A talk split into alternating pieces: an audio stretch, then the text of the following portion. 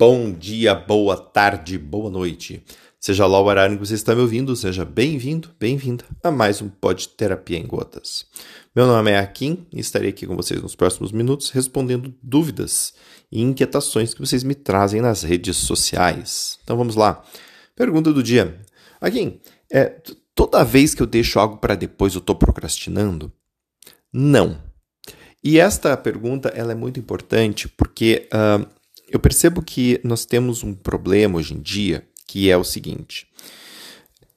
Nós vivemos numa era em que as pessoas têm muito acesso a muitas pessoas.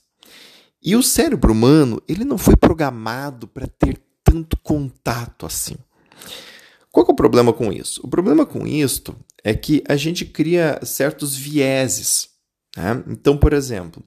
Se eu tenho um viés de me achar meio inferior, por exemplo, eu tendo a olhar para pessoas que eu considero que são melhores do que eu.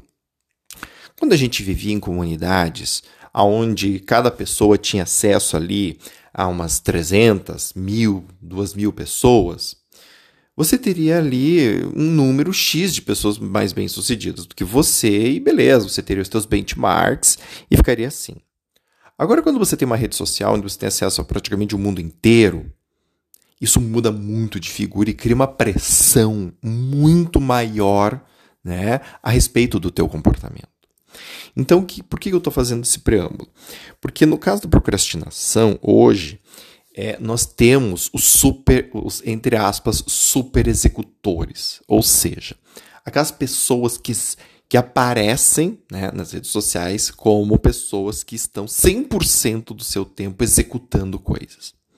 Então, eu acordo 5 horas da manhã, medito, leio, faço exercício, trabalho que nem um camelo, depois faço isso. Tipo, a pessoa tem uma rotina assim, onde das 5 da manhã até as 10:30 da noite ela faz coisas o tempo todo.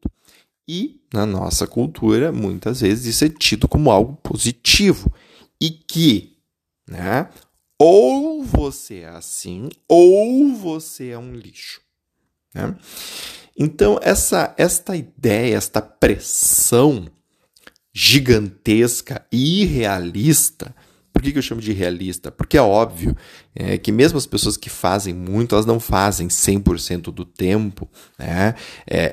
Elas apenas mostram. E como uma cliente minha disse uma vez, Instagram é curadoria. Né? Ou seja, a gente coloca no Instagram aquilo que a gente quer que apareça. E nesse sentido, cria-se uma pressão por você estar executando o tempo todo. E aí o que acontece? Aí as pessoas começam a achar que qualquer adiamentozinho que elas façam é uma gigantesca perda de tempo e que elas vão ser infelizes e que elas vão fracassar por causa disso. Que é o que se chama hoje de FOMO, né? O Fear of Missing Out. Só que o Fear of Missing Out é assim, cada segundo que eu parar para respirar eu estou perdendo alguma coisa. E não é bem assim.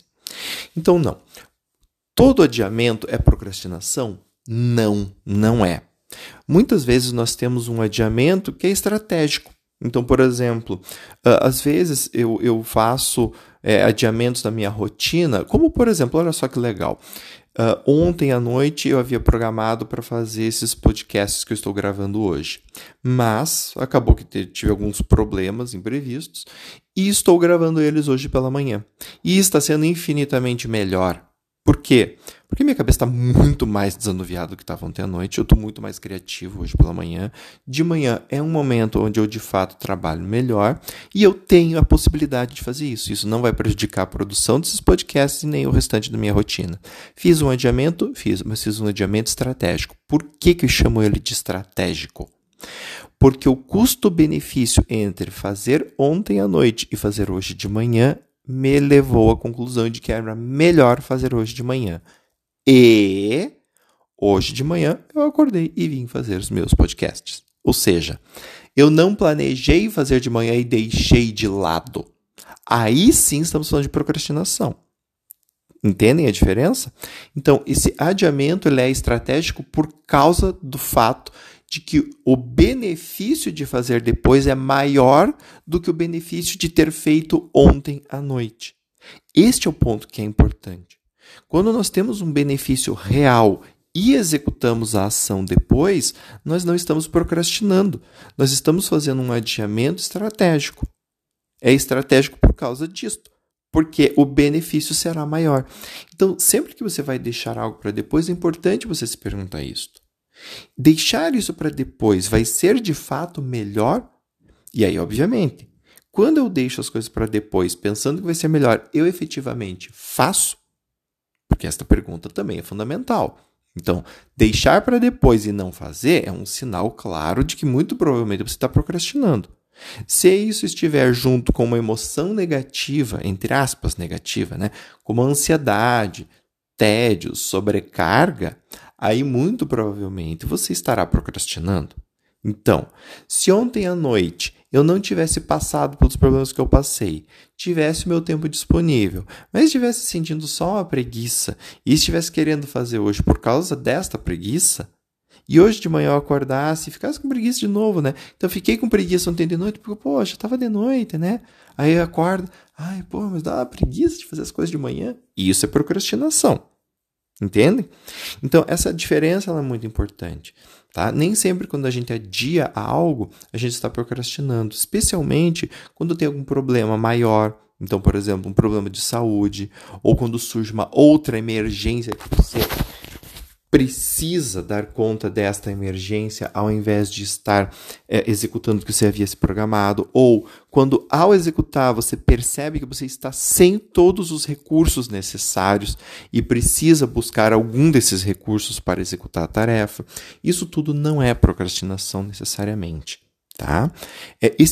Todos esses comportamentos que eu citei, eles podem fazer parte de uma rotina de comportamento de procrastinação, mas não necessariamente o são, especialmente se depois você acaba de fato executando, faz o que você precisava fazer e faz bem feito. Então, se você acaba executando em algum momento, muito provavelmente você não está procrastinando, está apenas adiando de forma estratégica, ok? Gente, espero que vocês tenham gostado, que esse conteúdo tenha sido útil para vocês e vejo vocês nos próximos. Espero que você me dê um feedback se você gostou ou não deste conteúdo. Você pode fazer isso nas minhas redes sociais. Instagram, Telegram, o Twitter, o LinkedIn e o Facebook. Você pode acessar todos esses canais, todas essas redes sociais lá no meu site www.aquinneto.com.br. Tá? Lá você vai ter acesso a todas as minhas redes sociais. Lá no meu site você também vai poder conhecer o meu blog, com bastante conteúdo bacana. Vai conhecer meu canal do YouTube, onde você pode fazer a leitura de livros, onde eu faço a leitura, né, de livros de psicologia, sociologia e afins. Você também vai poder ler os meus livros, vai poder olhar, né, ver, conhecer os meus livros, Psicoterapia em Gotas e Psicoterapia em Gotas 2, Emoções da Flor da Pele, e ainda poder se inscrever na minha newsletter. Tá bem?